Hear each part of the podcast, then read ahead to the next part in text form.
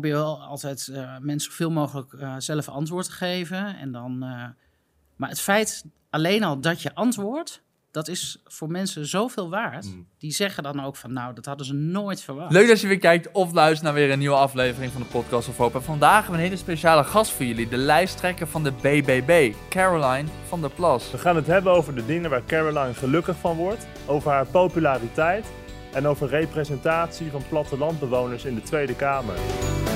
Podcast of Hope. Moving towards happiness. Leuk dat u er bent. Ja, Ja, ons, onze podcast gaat vooral over geluk. Is geluk iets wat u veel bezighoudt in het dagelijks leven? Ehm, nou, ik denk niet dagelijks na over geluk. Nee. Maar ik vind het wel fijn om gelukkig te zijn. En ik, Ja. ja. En, en, en wat ziet u onder gelukkig zijn, een beetje? Nou ja, kijk, we hebben eh, in onze maatschappij natuurlijk al sowieso het geluk dat we heel veel welvaart hebben. Ja. Dus we hoeven niet elke dag na te denken of we wel eten op tafel kunnen zetten bijvoorbeeld. Of dat je je rekeningen kan betalen, hoewel voor heel veel mensen in Nederland geldt dat wel. Maar relatief gezien hebben we in, het, eh, in West-Europa veel eh, welvaart. Ja. Ehm, en voor mij is, kijk, het gelukkigst ben je eigenlijk als je gezond bent. En Ja. ik zeg altijd van als je gezond bent, dan komt geluk vanzelf. Want zonder als je, als je ziek bent, hè, dan is het, eh, ja, dan heb je weinig eh, geluk. Of als andere mensen in je omgeving ziek zijn, dan ben je veel meer bezig met zorgen. Dus eh, ja. Ja, en kun je ook alsnog dan... Is het als je gezond bent, dan ben je gelukkig? Of dan kun je gelukkig worden? Kan het ook zijn dat je... Ja, ik, ik zou wel. eh, nou, laat ik het op mezelf betrekken. Het feit dat ik gezond ben, dat maakt mij wel gelukkig. Ja, Dan sta ik wel gelukkiger in het leven. Ja. Ik denk el- elke dag wel na van. Nou, blij dat je gezond bent. Hè? Je hoort heel veel ellende om je heen. eh, van mensen die ziek zijn. Of eh, nou ja, nu in de coronatijd natuurlijk ook. En het feit dat je gewoon je gezondheid hebt, dat eh, maakt het leven wel een, stukje makkelijker. ja, gezondheid een beetje als een fundament waar het geluk op kan liggen. eigenlijk. Zeker. Ja, Ja. ja. En ik denk dat we dat te weinig beseffen. Hm. Dat, het, is altijd, het klinkt een beetje als een cliché, hè? maar ook met gelukkig nieuwjaar van nou, hè, veel gezondheid dit jaar en zo. Ja. Het wordt altijd een soort van, of als je een babytje krijgt van nou, weet je, hè, als het maar gezond is. Het wordt dus als een soort van, nou ja, gewoon Ja. gezegd, maar het is wel heel bijzonder natuurlijk. ja, maar het is gewoon iets wat je iedereen gunt natuurlijk. Want- Ja. ja, Ja, ja, is, ja, het fijnste in het leven is natuurlijk gezond zijn. ja nee, zeker. En dan heb je, als je gezond bent, heb je heel veel mogelijkheden om andere dingen te doen om nog gelukkiger te worden. ja. doet u dat ook? andere dingen doen om nog gelukkiger te Ja? worden. Nou, ik werk vooral heel erg. Maar is dat iets Maar- waar u gelukkig van wordt? Ja, dat wil ik ook erbij zeggen. Dat maakt mij wel gelukkig. Ik, hou, eh, ik ben nooit vies van werken geweest. Ik heb werken altijd leuk gevonden. Ik haal er heel erg veel plezier uit. En het werk wat ik nu doe, ja, dat is- is gewoon echt het mooiste werk wat ik kan doen en heb gedaan ooit. En daar haal ik heel veel plezier en eh, geluk uit. Ik geniet elke dag van dit werk en van de dingen die je doet en die ik meemaak. Ja. Dus het zit u niet tegen dat er heel veel tijd in gaat zitten? Totaal niet. Nee, nee. Kijk, weet je, je maakt, en dat zeggen mensen ook wel, hoor, van goh, dan kun je het allemaal wel volhouden, want je maakt lange dagen. Maar ik vind die lange dagen helemaal niet erg, want ik doe alleen maar leuke dingen namelijk. Ik moet zorgen dat ik eh, goed slaap. Mensen zeggen van, slaap je wel genoeg? Ik zeg, nou, niet genoeg, maar wel goed. Ja. ja, dat is voor mij voldoende. Dus eh, ja. En, en wat is er dan precies zo leuk aan het werk? Is het de voldoening die je ervan krijgt? Is het dat je misschien mensen helpt? Ja, nou ja, het is een combinatie van. Ehm, kijk, eh, ik had een, een- een doel, zeg maar. Dat is eh, met de partij in de Kamer eh, komen. Dat is al gelukt. Ja. Dus dat was al heel mooi. Ehm, je hebt ja, een soort van missie. Hè? Je komt in de Kamer om toch proberen dingen te veranderen. Ehm, je eigen geluid te laten horen en een, hè, een groep mensen te vertegenwoordigen in de Kamer. Dat kan ik elke dag doen. Ehm, ik heb het altijd hartstikke leuk gevonden om een mening ergens over te geven, van kinds af aan al. ja. Nou, dat kan ik nu op het hoogste niveau Ja, dat Daar doen. we gewoon voor betaald. De Ja. perfecte omgeving daarvoor. Ja, ja, precies. Dus ehm, ja, eh, dus daar, dat schept mij heel veel plezier. Maar ik vind het politieke werk ook gewoon heel erg leuk en eh, heel interessant. Je komt met heel veel onderwerpen in aanraking waar je anders misschien nooit zo mee in aanraking zou zijn gekomen. En je kan ook nog proberen dan iets te bereiken voor mensen. Ja. Zijn er ook dagen dat je wellicht ongelukkig wordt van het werk? is het altijd, altijd geluk? Ehm, nou, nee, ongelukkig. Ik ben niet iemand die snel ongelukkig is.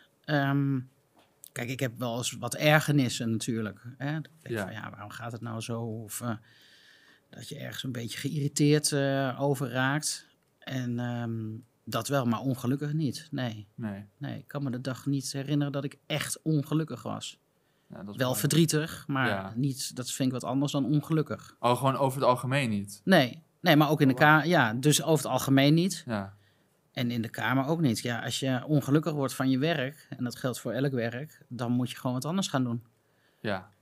Dan moet je er niet in blijven hangen. Ja, dat is een goede tip inderdaad. Ja, nee, precies. Ja, het klinkt heel simpel, maar ik hoor ik ook in het verleden wel eens collega's gehoord of vrienden, weet je wel, die dan altijd maar zaten klagen over hun werk of over hun collega's. dacht ik altijd van ja, dan ga je, toch, ja, ga wat anders doen dan. Dan blijf je dan toch niet in hangen. Ja, nee, Ja. precies.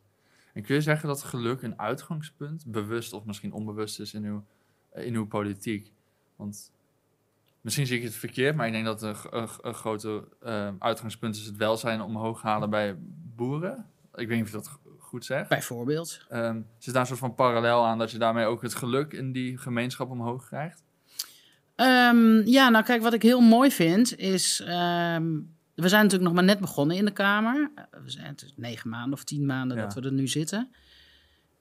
Eh, voor mijn gevoel eh, is er nog best wel een lange weg te gaan om echt structureel dingen te veranderen. Nou, we zijn wel bezig, dingen, eh, vastgeroeste structuren aan het losfrikken. En wat ik heel mooi vind, is eigenlijk het, het mooiste compliment wat ik dit jaar heb gehad. Eh, dat is van boeren inderdaad, die zeggen sinds dat jij in de Kamer zit, hebben wij weer hoop. Ah, ja. Ja, dat is wel grappig dat we nu ook bij de podcast over hoop Ja, zitten. Ja. precies. Ja. Maar dat is echt waar, dat, eh, dat heb ik een eh, aantal keren te horen gekregen. En dat vond ik wel heel bijzonder. Want ik denk dan van ja, wat heb ik nou precies al voor hun bereikt? Hè? Behalve het feit dat ik in de Kamer zit, dat ik een weerwoord kan geven. Dat ik kan proberen hè, het beleid toch een beetje iets eh, nou ja, de andere kant op te sturen. Maar het is voor die mensen al zoveel waard dat je dat doet en voor ze opkomt. Ja, Dat is al. eh, en dat is overigens niet alleen bij boeren, maar dat krijg ik ook al veel terug van eh, gewoon andere mensen die geen boer zijn. Die sturen mij dan een mail die ja, met een probleem of met zorgen ergens over. En ja, ik kan niet direct concreet wat voor ze doen. ja. Maar dan antwoord ik ze. Ik probeer wel altijd eh, mensen zoveel mogelijk zelf antwoord te geven. En dan, maar het feit alleen al dat je antwoordt, dat is voor mensen zoveel waard. Mm. Die zeggen dan ook van, nou, dat hadden ze nooit verwacht. ja. Of we hebben al zo vaak andere partijen aangeschreven. We hebben nooit wat teruggehoord. En u bent de eerste die mij terugmailt, bijvoorbeeld. Hè? Dus dat leert mij ook een hoop. Dat als je mensen gewoon de aandacht geeft die ze verdienen. Hè, of die ze nodig hebben op dat moment.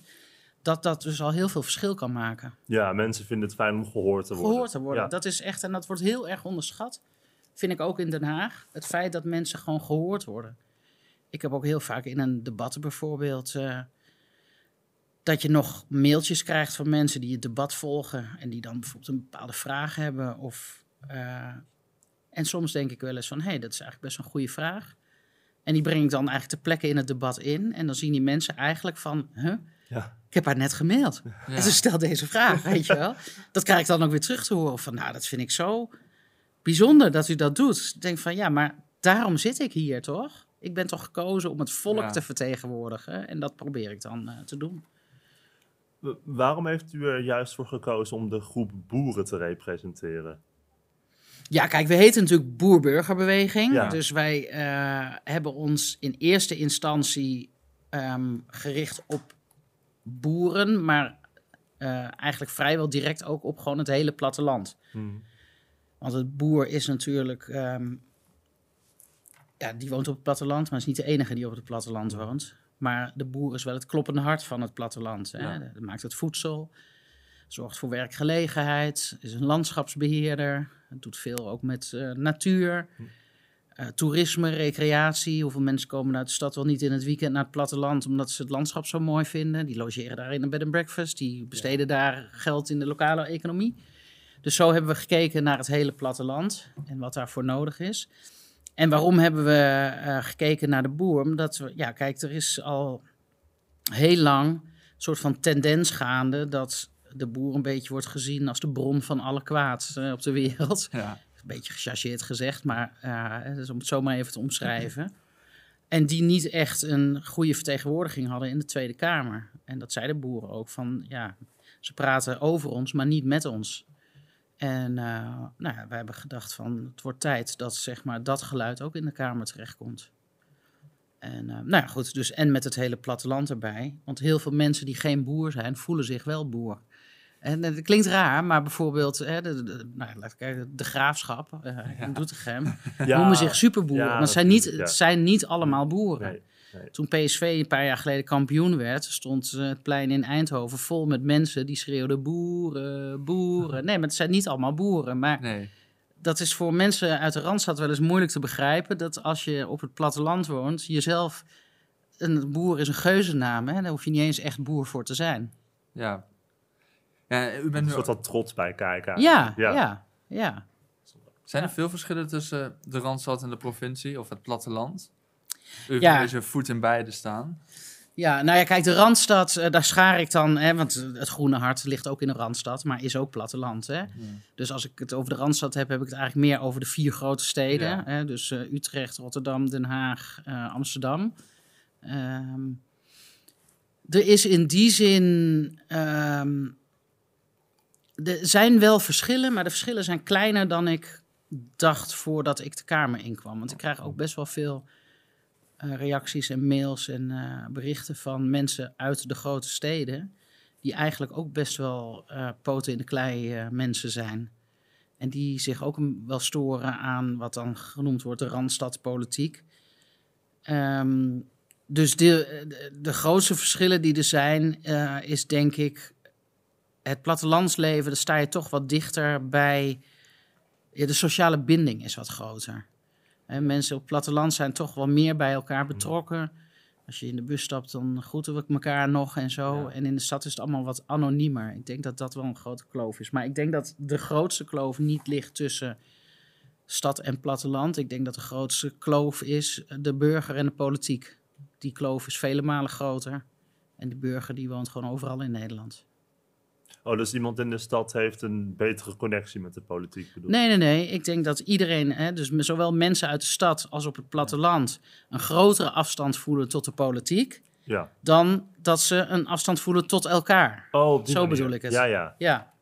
En u wilt daar een beetje verandering in brengen. ja, nou, ik vind dat wel belangrijk. Ik vind het heel ernstig dat mensen geen vertrouwen hebben in de overheid. Ja. Of eh, geen vertrouwen hebben in de politiek. Dat is gewoon, dat moeten we ons echt aantrekken. En ik wil daar wel op mijn manier iets aan bijdragen. En dat is eh, onder meer door.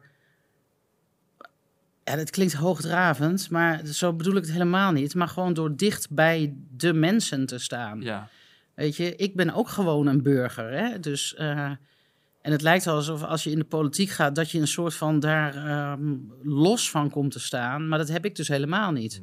En ik wil dat ook uitdragen. En dat vinden heel veel mensen verfrissend en verademend en leuk. Maar je begint nu ook mensen te krijgen van, eh, oh, daar heb je haar. Ze wil zo gewoon zijn. Ja, daar denk ik van, wat is dat nou voor iets raars? Want mag dat dan niet of zo? Wat, wat, Ja. wat verwachten mensen dan? Moet ik dan nu ook ineens een ver van de, eh, de, de mensen afstaande politicus zijn? Is dat dan wat ja, maar we dan willen? zou het ook niet goed Ja, zijn. dan zou het... Nee, het nee, precies. Dat is dus wat ik bedoel. Ik denk van, huh? Gaan mensen daar nou over zeuren? Van dat je zo gewoon bent? Ja, weet je, ik ben gewoon wie ik ben. En, eh, en mijn kinderen zeggen dat ook. Want je, als we jou op televisie zien of we zien jou in de kamer, dan zien we gewoon onze moeder staan. Jij bent gewoon daar precies hetzelfde als dat je thuis bent. En sommige mensen denken dat dan, dan weer een act is. En dan denk ik van ja, zoals de waard is, vertrouwt hij zijn gasten misschien. Maar zo zit ik dus helemaal niet in elkaar. Dit is gewoon wie ik ben en daar moeten mensen het mee doen. ja. Mensen nemen ook Ja. gewoon aan dat het een act is, ter- terwijl ze jou daarbuiten helemaal niet kennen. helemaal ook. niet kennen. Nee, ze weten helemaal niet wie ik ben. En, eh, maar goed, je ziet dus wel dat een, een, er ook een groep mensen is die dat dan heel raar vindt. Dat je... oh, zo. Ik verslik me. Ik verslik me gewoon helemaal in dit onderwerp. nee. dat dus... ehm, ja, dat, ja, dat vind ik dus raar. Dat er een groep mensen is die dat dan raar vinden dat je dan een gewoon persoon bent. Ik denk, ja, Er zouden wel wat meer gewone personen in de Kamer Ja. kunnen komen, want dan valt het misschien ook niet meer zo op. Dan- Ja. ja.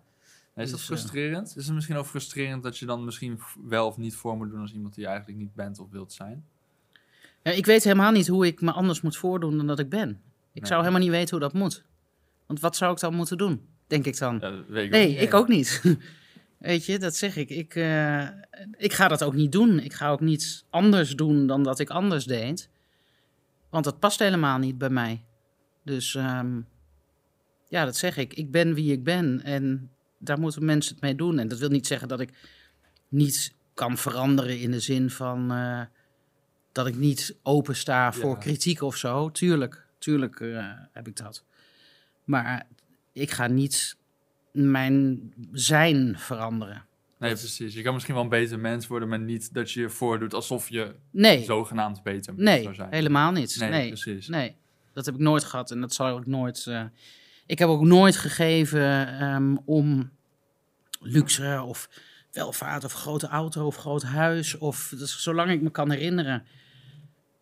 Eh, ik heb me er ook niet tegen afgezet, maar je hebt soms, mm, ja, je hebt ook al, het was ook in mijn opvoeding wel een beetje van ja, je moet eh, wat bereiken en je moet, als je veel geld verdient of zo, of hele hoge opleidingen hebt, dan tel je mee. En ik had altijd zoiets van, nou, ik wil gewoon iets doen wat ik leuk vind. Ja, En ja, als dat eh, hartchirurg is, nou, dan is dat hartchirurg. en als dat vuilnisman is, dan is dat vuilnisman. En zo Ja. heb ik mijn kinderen ook altijd opgevoed. Weet je, je moet gewoon doen wat je leuk vindt en wat bij je past. En waar je gelukkig van wordt. En eh, al het andere, dat, eh, dat komt dan wel. maar ja, blijkbaar dit imago, wat dus onbewust, ja, niet te zeggen is gecreëerd, maar wie je wel bent, dat slaat wel aan. Want het gaat supergoed met de partij. Tenminste, Ja. in de peilingen. hè. Ja, kijk, heel veel mensen, ja, mensen die herkennen zichzelf in mij. Ja, Van, ehm, die reactie krijg ik ook heel vaak van, nou, wat u net in de Kamer zei, eh, dat zeiden wij thuis op het precies hetzelfde moment. Wij dachten ook van, en dat verwoordt u. ehm.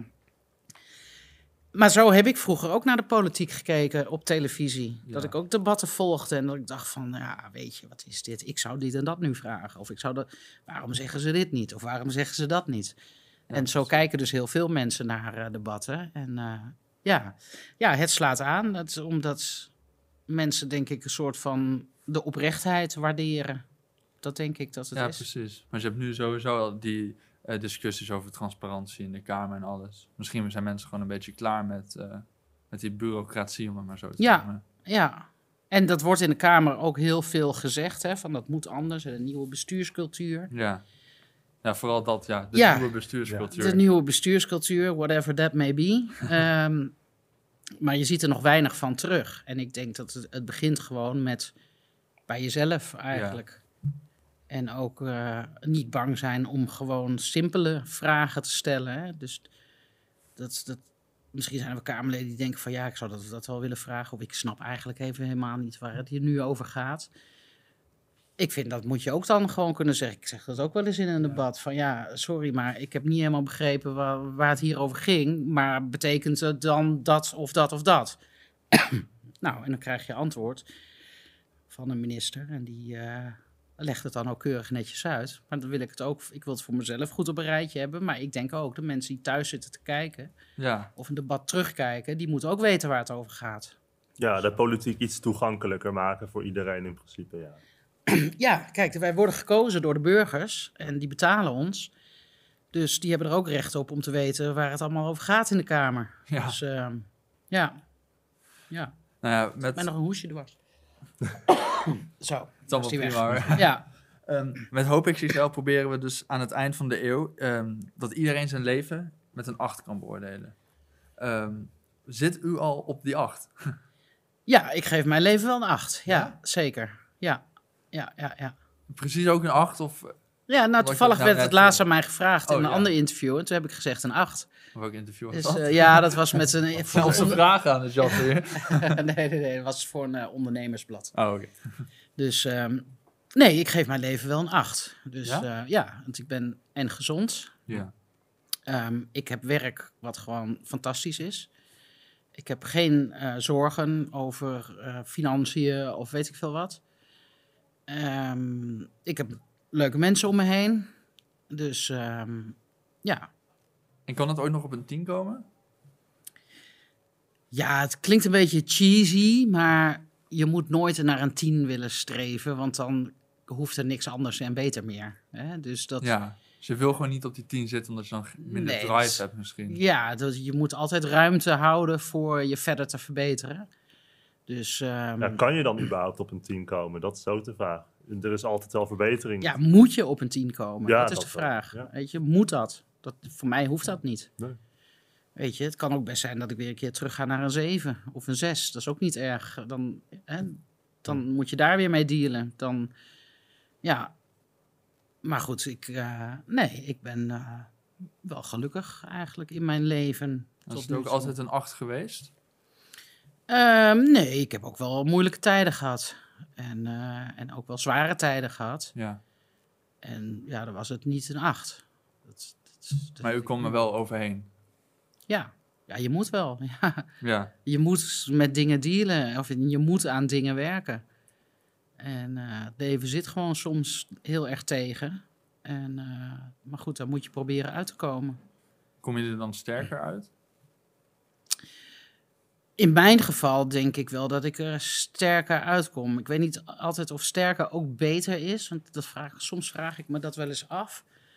Van eh, ja, als je toch uit een moeilijke periode komt en dan kom je dan eh, kom je er sterker uit. Maar soms vraag ik me wel eens af van.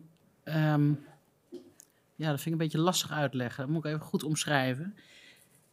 Doe je niet bepaalde dingen om dan maar weer gewoon door te gaan? Hè? Dus kijk, ik, eh, ik hoor ook wel eens van mensen van... ja, weet je, je moet misschien een beetje gas terugnemen...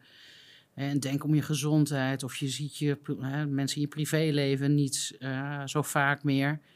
En dan denk, ik- ja, dan denk ik wel eens van... ehm, ja, moet ik dat dan doen? Of ik voel me nu heel sterk en zelfverzekerd... en ik heb het goed in de kamer... Maar is dat per se beter voor mijn omgeving? Hè? Dus dan zit je daar weer een beetje mee te worstelen. Ja. Ehm, dus ik vraag ook vaak wel in mijn omgeving van, ehm, ja, hoe vinden jullie eigenlijk dat het gaat? Ja. en, en met name mijn zoons bijvoorbeeld. Maar goed, die zeggen van, nou, weet je, wij vinden het gewoon prima wat je doet en leuk. En, dus ik zoek wel een beetje Ja. naar bevestiging van de omgeving van Is dat belangrijk? spoor zit. Ja, dat, dat vind ik wel belangrijk, ja. Ja? ja. Kun je dat dan ook zien als je, ehm, uw omgeving gelukkig is met wat u doet, dat u dan zelf ook gelukkig Ja, bent? ja, ja, ja, absoluut. Ja. Ja. Als mijn omgeving eh, niet gelukkig was, dan had ik dit werk ook niet zo kunnen doen. Nee, zeker niet. Dat vind ik heel belangrijk. Ja. Zeker, zeker mijn kinderen. Die zijn natuurlijk. eh, die worden er ook maar mee geconfronteerd. Hè? Die zijn Ja. ook ineens. Is het voor hun anders geworden? Ja, opeens een bekende moeder. Ja, het- je komt uit de anonimiteit. En, eh, dus dat vind ik wel belangrijk dat ze daarachter staan. Ik heb ook voordat ik lijsttrekker werd, heb ik ook, eh, heb ik ook van hun laten afhangen. In die zin, als zij hadden gezegd van nou, dat zien we echt niet zitten, Ja. dan had ik, dan had ik dat niet gedaan. Maar had u ook echt verwacht dat het zo ging uitspelen? Ehm, want u zou nog een lijsttrekker worden bij de BBB. Ehm, had u ook verwacht dat, het, dat, dat u, ja dan, ik was misschien te zeggen zo bekend, maar dat Ja, ja, toch, ik kan niet op Twitter kijken en er zit een bericht over u. ja. U bent wel een beetje een hot topic, om het maar zo te noemen. Ehm, ja, had ik dat. Nou, je weet eigenlijk niet wat je moet verwachten. Hè? Ik, ik had wel verwacht dat onze komst in de Kamer wel wat voor wat opschudding zou zorgen. Ja, Omdat we zeker in, niet in heel Nederland heel erg bekend waren. Er waren ook echt heel veel mensen die dachten van... Hé, wat is dat nou voor partij? Daar heb ik Ja. echt nog nooit van gehoord. Hier in het oosten van het land is het iets anders. Hier waren we wel wat bekender. Dus dat had ik wel verwacht. Ehm, maar dat het zo zou zijn, dat had ik niet verwacht, nee. nee. Doet, doet die publiciteit verder nog iets met u? Of blijft u daar vrij gewoon onder? Ja, ik word er niet anders van. Nee. Nee. Kijk, ik vind publiciteit hoort ook gewoon bij je werk als Kamerlid. Dat is Mm. gewoon onderdeel van het werk. Ehm, maar nee, ik word er niet anders van of ehm, arroganter of weet ik veel, sterallures, helemaal niet. Ik, eh, nee, net als wat ik net zei, ik zou helemaal niet weten hoe dat, hoe dat moet. Maar ehm, het enige wat anders is, is dat je wel wat meer let op wat je doet. Je weet wel dat je onder, de onder het vergrootglas ligt. Ja. Dus, eh, dus ik ga niet heel anders leven, maar je let wel iets meer op. Dus weet je, als je buiten op het terras zit, dan ga je niet meer eh, nou ja, aangeschoten zingen met vriendinnen bijvoorbeeld. Hè? Dat zal Nee. ik dan iets minder snel doen.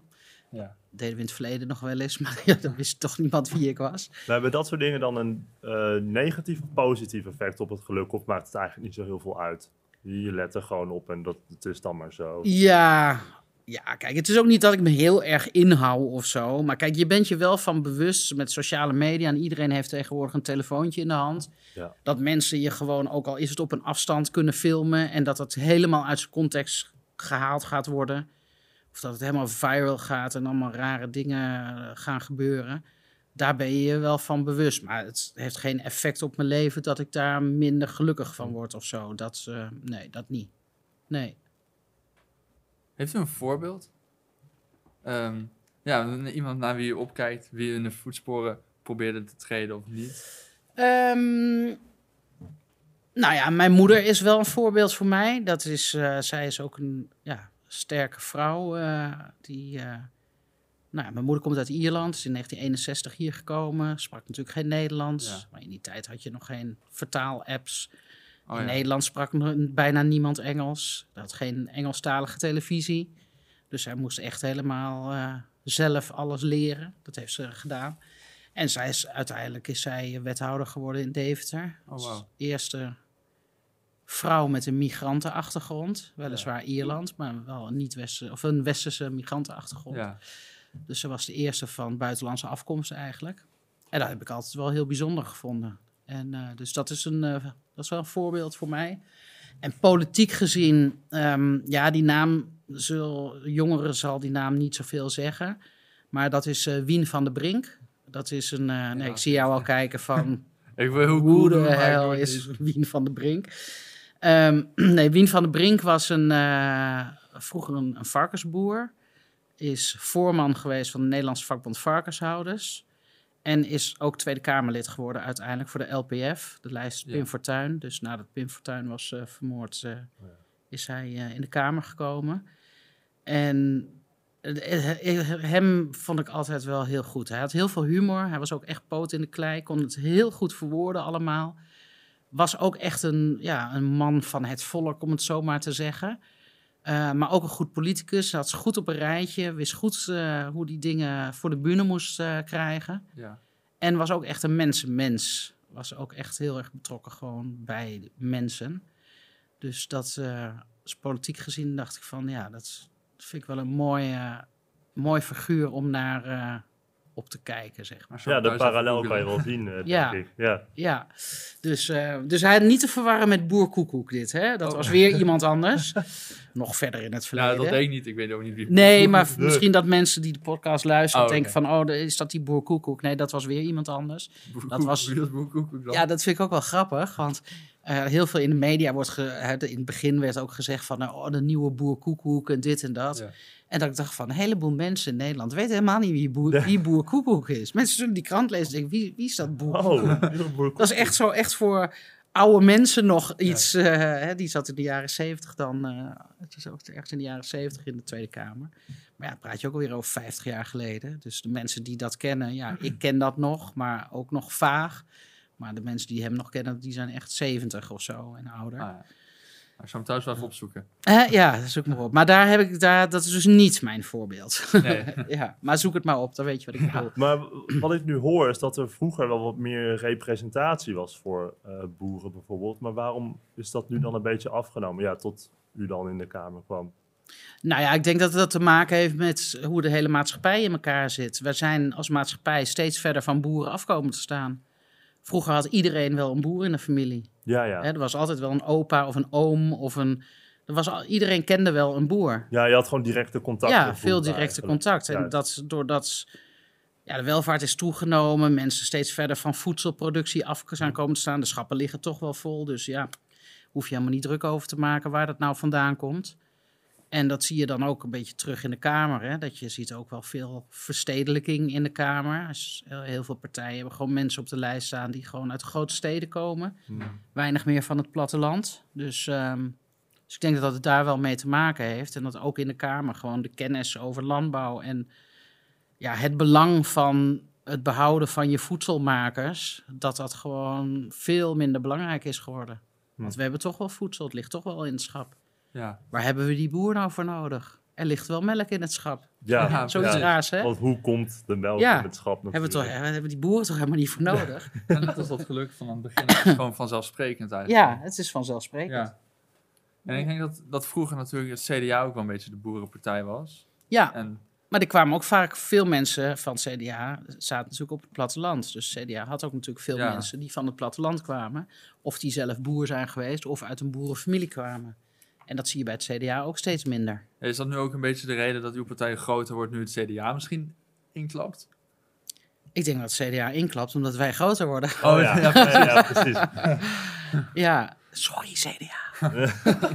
nee, ja, er zijn toch, wij zien wel dat zeker onder boeren heel veel CDA-stemmers richting, eh, richting ons komen. Maar ook, ook wel van andere partijen hoor, halen we ze weg. Maar het CDA heeft natuurlijk heel veel ehm, ja, laten liggen, ook in de hele omzichtaffaire. Ja, Ze hebben omzicht, eh, althans dat is ook het idee in Nederland, omzicht toch wel een beetje laten vallen. ja. Hè, er zijn ook echt eh, nare dingen over hem gezegd. Mhm. Dus ja, dat wordt een beetje als niet betrouwbaar gezien. Ja, dan kom je weer terug bij dat vertrouwen in de politiek. Ja, kom je weer terug bij het vertrouwen in de politiek. En, ehm, en het CDA heeft denk ik voor heel veel mensen niet echt meer een identiteit. Nee. En vroeger was het echt de boeren of de landbouw of plattelandspartij. En nu hebben mensen iets van, ja, waar staat het CDA eigenlijk nog voor? U heeft ook bij het CDA gezeten, toch? Ja, klopt. En wat deed u daar? Nou, ik heb eh, op de lijst gestaan voor de gemeenteraadsverkiezingen, maar niet op een verkiesbare plek hoor. Oh. Dus, ehm, dus dat was, eh, even kijken, inmiddels vier jaar geleden bijna. En, en hoezo bent u daar uiteindelijk weggegaan? Nou ja, omdat ik, ik, ik was lid van het CDA, juist vanwege hun landbouwstandpunten. Ja. En ik zag al wel meer en meer gebeuren dat landbouw en het platteland eigenlijk steeds meer naar de achtergrond verdween. En dat vond ik jammer. Ehm, en uiteindelijk heeft een, iets wat in de provinciale staat in, in Overijssel is besloten, waar het CDA aan heeft meegestemd, hè, wat eigenlijk voor de landbouw een slecht eh, eh, besluit was. Dat was eigenlijk de druppel voor mij. Ik denk, ja, nu hebben ze echt definitief het landbouwstandpunt losgelaten. Ja. En eh, ja, toen heb ik mijn lidmaatschap eh, opgezegd. Dus eh, ja, Ja, dat was de betere optie in plaats van binnen de CDA landbouw meer op de voorgrond. ja, daar kreeg je niet echt Nee, niet, voeten voor, voor aan de grond. Kijk, CDA heeft Maurits van Martels in, in hun gelederen gehad. Dat was een Kamerlid die zelf ook boer was. Daar had het CDA echt hè, verschil mee kunnen maken. Hè, door te laten zien van Maurits ook echt podium daarvoor te geven. En Maurits heeft eigenlijk nooit daarvoor de kans gekregen om dat, hè, zich echt daar hard voor te maken. Ja, en daar heeft eh, het CDA ook wel iets laten liggen. Dus eh, Maurits van Martels is overigens inmiddels lid van de BBB Oh. geworden. Kijk, Nou, mooi. Dus ja. En Vorm voor Democratie heeft voor mij ook een beetje geprobeerd de boerenpartij te worden op een gegeven moment.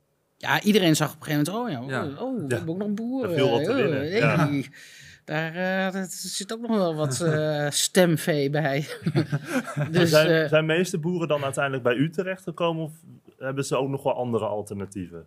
ja, ze hebben ook wel op anderen gestemd, maar eh, de meeste, hm, dat was ook in, zeg maar in, in polls vlak voor de verkiezingen, dat ehm, de meeste boeren, het grootste percentage boeren, eigenlijk op BBB zou Ja, stemmen. ja. En dat zag je bij Forum voor Democratie bijvoorbeeld, was het in 2018 zou nog een kwart van de boeren op ehm, eh, Forum hebben Nou, gestemd. dat is veel. En een jaar later, 2019, vlak voor de verkiezingen, was dat gedaald tot, eh, wat was het, 4% Oh ja, geloof ik. allemaal kwijtgeraakt. En een kwart eh, ging naar de BBB. Ja. En nu de laatste keer dat er weer zo'n onderzoek is gehouden, zou nu drie kwart van de boeren op BBB stemmen. Ja. Dus Kijk. dat is echt wel eh, veel meer nog dan, eh, dan toen. En de rest zit misschien nog bij het CDA, is bij het CDA blijven hangen. Een beetje bij het CDA, een beetje bij de VVD. Eh, ja, 21 zijn ook nogal ja, wat eh, boeren die daar eh, nog op stemmen. Een paar bij Forum, een paar bij PVV. Maar toch de meeste wel richting BBB. En wat zijn uw plannen nu voor de komende ehm, drie jaar ongeveer? Ja, nou, ehm, ja, onze plannen zijn natuurlijk om stabiel en, en eh, nou, in ieder geval stabiel te blijven in wat we doen. Ja. dus geen gekke dingen, niet, niet, Nee. niet denken van, oh, dan gaan we dit doen of gaan we rare dingen doen. Nee, gewoon, weet je, hoe we nu opereren, eh, gaat het gewoon hartstikke goed. Serieus bezig blijven met die politieke zaken. Ehm, op de achtergrond bouwen aan de partij. Hè, zorgen dat de partij gewoon groter eh, wordt en nog meer fundament krijgt Ja. richting de provinciale staten mensen, nou ja, hè, de, eh, mensen krijgen daarvoor. Zodat we straks ook aan de provinciale staten mee kunnen doen. En daarmee ook zetels in de Eerste Kamer krijgen. Dat is natuurlijk heel belangrijk. Ehm, Dus jullie hebben nu die peilingen, met, eh, die acht zetels in de peilingen. Maar het lijkt me wel lastig om dat ook echt vast te houden. Lijkt me wel veel werk.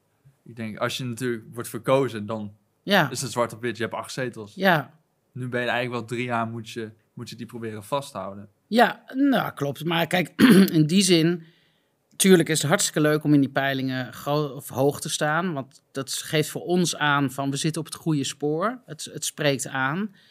Ehm, heel ver naar beneden zakken, dan moet er wel echt wat gebeuren. Hè? Dan moet er Ja. ofwel bij ons echt alles falikant misgaan, of er moet een partij komen die ineens, nou ja, echt zo populair wordt dat iedereen ineens weer naar die partij gaat. Ja. Dat zie ik zelf niet gebeuren. En jullie zijn nu die partij eigenlijk. Ja, ja. Ja. Dus wat wij moeten doen, is wij moeten gewoon onze lijn vasthouden. En gewoon doen wat we nu al, al de hele tijd doen.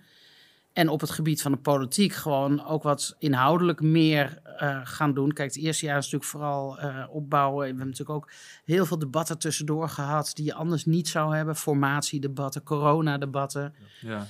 als dat weer een beetje normaal wordt, hè, dan ga je je ook wat meer, nog meer bezighouden met andere dossiers. En we, wij willen gewoon ook kijken dat we ook met wetsvoorstellen kunnen eh, komen. Hè? Dus Ja. dat we ook een wetsvoorstel gaan maken op bepaald gebied. Of dat we met initiatiefnota's komen. Nou, daar hebben we nu net ook iemand voor aangenomen bij BBB. Die zich echt op dat, op dat vlak, hè, wetgeving, gaat eh, richten als beleidsmedewerker. Zodat we volgend jaar dus zeg maar weer even een stapje erbij kunnen doen. Ja. Dus, eh, maar goed, wij zijn meer van ehm, langzaam maar stabiel groeien. Ja, dus niet, niet ineens heel hard willen groeien. Of dat heb je in het verleden bij andere partijen gezien. Dat Ja, was toch. eh, ja, dat ging het doen, dan ging het toch mis. ja, precies. Ja, Nou, een beetje, het, eigenlijk is dat altijd een beetje ons laatste segment. Dan vragen we dus aan onze gasten een voorwerp mee te nemen. Of in ieder geval een voorwerp te benoemen. eh, waar u geluk uit, eh, gelukkig van wordt, inspiratie uithaalt. als ik nou zeg wat het is, dan klinkt dat te- waar ik inspiratie uit haal. nou ja, ik, zou, ik, ah, ik wilde dus zeggen glas wijn. maar nu niet meer. waar je inspiratie uit haalt. En misschien wel. Geluk- ze- gelukkig van wordt er zo Ja, ik zie mezelf weer zo. Nee, misschien in zo'n hele grote stoel met zo'n glaasje wijn bedenken hoe het Ja, land gaat ik kan, eh, eh, zonder gekheid, ik kan heel gelukkig worden eh, van een glaasje wijn. Want dat glaasje wijn symboliseert voor mij ook inderdaad, je zit even lekker op de bank, je hebt een kaarsje aan, eh, een glaasje wijn erbij, even rustig de dingen beschouwen wat er allemaal is gebeurd. Ja. De rust, daar staat het voor mij voor. En voor gezelligheid, weet je, met vrienden of vriendinnen. Een glaasje wijn drinken is ook altijd hartstikke gezellig. Even een rustmomentje tussen alle drukte door. Ja, een geluksmomentje. Geluksmomentje. Ja, Ja, ja, dat vind ik. Nou, ik kan Ja. me ook wel voorstellen dat je dat tegenwoordig misschien iets meer moet koesteren. Of wat we zeggen, je kan niet meer zomaar op het terras zitten en eh, wijntjes drinken en meezingen. Nee, Misschien dat, dat die momenten, nu ze schaarster worden, misschien ook belangrijk. ja, dat, is- dat is wel zeker zo hoor. Dat, eh, het is ook allemaal niet meer vanzelfsprekend. Hè? Dus Nee. als je gewoon, ook als je met, ja, nu spreek je vaak af met vrienden. Gewoon bij iemand thuis bijvoorbeeld. En eh, dan denk je van ja, eigenlijk is dat ook wel leuk. Hè? Dus dat je niet op zo'n Ja. lawaaierig terras zit. eh, maar dat je gewoon bij iemand thuis gewoon gezellig Gewoon aan de gesprek tafel zit ja. en een borrel drinkt en een hapje erbij. Inderdaad, goed gesprek. Ja. Ja. ja. Dus je moet altijd het positieve uit dingen halen. Dat eh, probeer ik wel altijd te doen. ja. Ja. Nou, mooi. Ja, en Ja. als afsluiter vragen we altijd of onze gasten een tip hebben voor de mensen die luisteren. Een beetje met geluk te maken heeft. Ja. Ehm, Ja, een tip. Probeer, eh, nou ja, wat ik zeg, eh, probeer gewoon altijd het positieve uit dingen te halen. Ehm, hou gewoon, eh, hou, hou vast aan je eigen gevoel, want meestal klopt je eigen gevoel. Ja. En ehm, blijf jezelf en probeer negatieve dingen zoveel mogelijk van je af te laten glijden. En eh, ja, dat zeg ik. Probeer gewoon positieve kanten te zien en, eh, en hou vast aan je idealen Ja. en je doelen. Mooi. Ja, Klinkt goed. Ja. Ja, Heel erg bedankt dat u hier langs wilde komen. bedankt. ja. Succes nog met alles. ja dankjewel. Ja. Jullie ook bedankt voor de Graag uitnodiging. gedaan. En succes met jullie eh, mooie podcast. Ja, Dank u wel. Dank u wel. Ja. Leuk dat je keek of luisterde naar deze aflevering van de Podcast of Hoop. Iedere zondagochtend komt er een nieuwe aflevering online op iTunes, Google Podcasts, Spotify en je kan ons zelfs bekijken op YouTube en podcastofhoop.nl. Vergeet ons ook niet te volgen op Facebook en Instagram. En heb je nou een suggestie voor de podcast of wil je zelf een keer je verhaal komen doen? Stuur dan een mailtje naar podcast.hoop-xxl.com. Tot ziens. De wereld waarin we leven biedt nog geen gelijke kansen. Voldoende eten en drinken. Een adequate opleiding. Goede gezondheidszorg. Vrede en geluk is niet voor iedereen weggelegd. Maar stap voor stap wordt het beter. En zijn we op weg naar een octopische samenleving waarin iedereen zijn of haar leven als goed kan beschouwen. Het is een lange reis, maar we zijn op weg. Podcast of Hope. Moving towards happiness.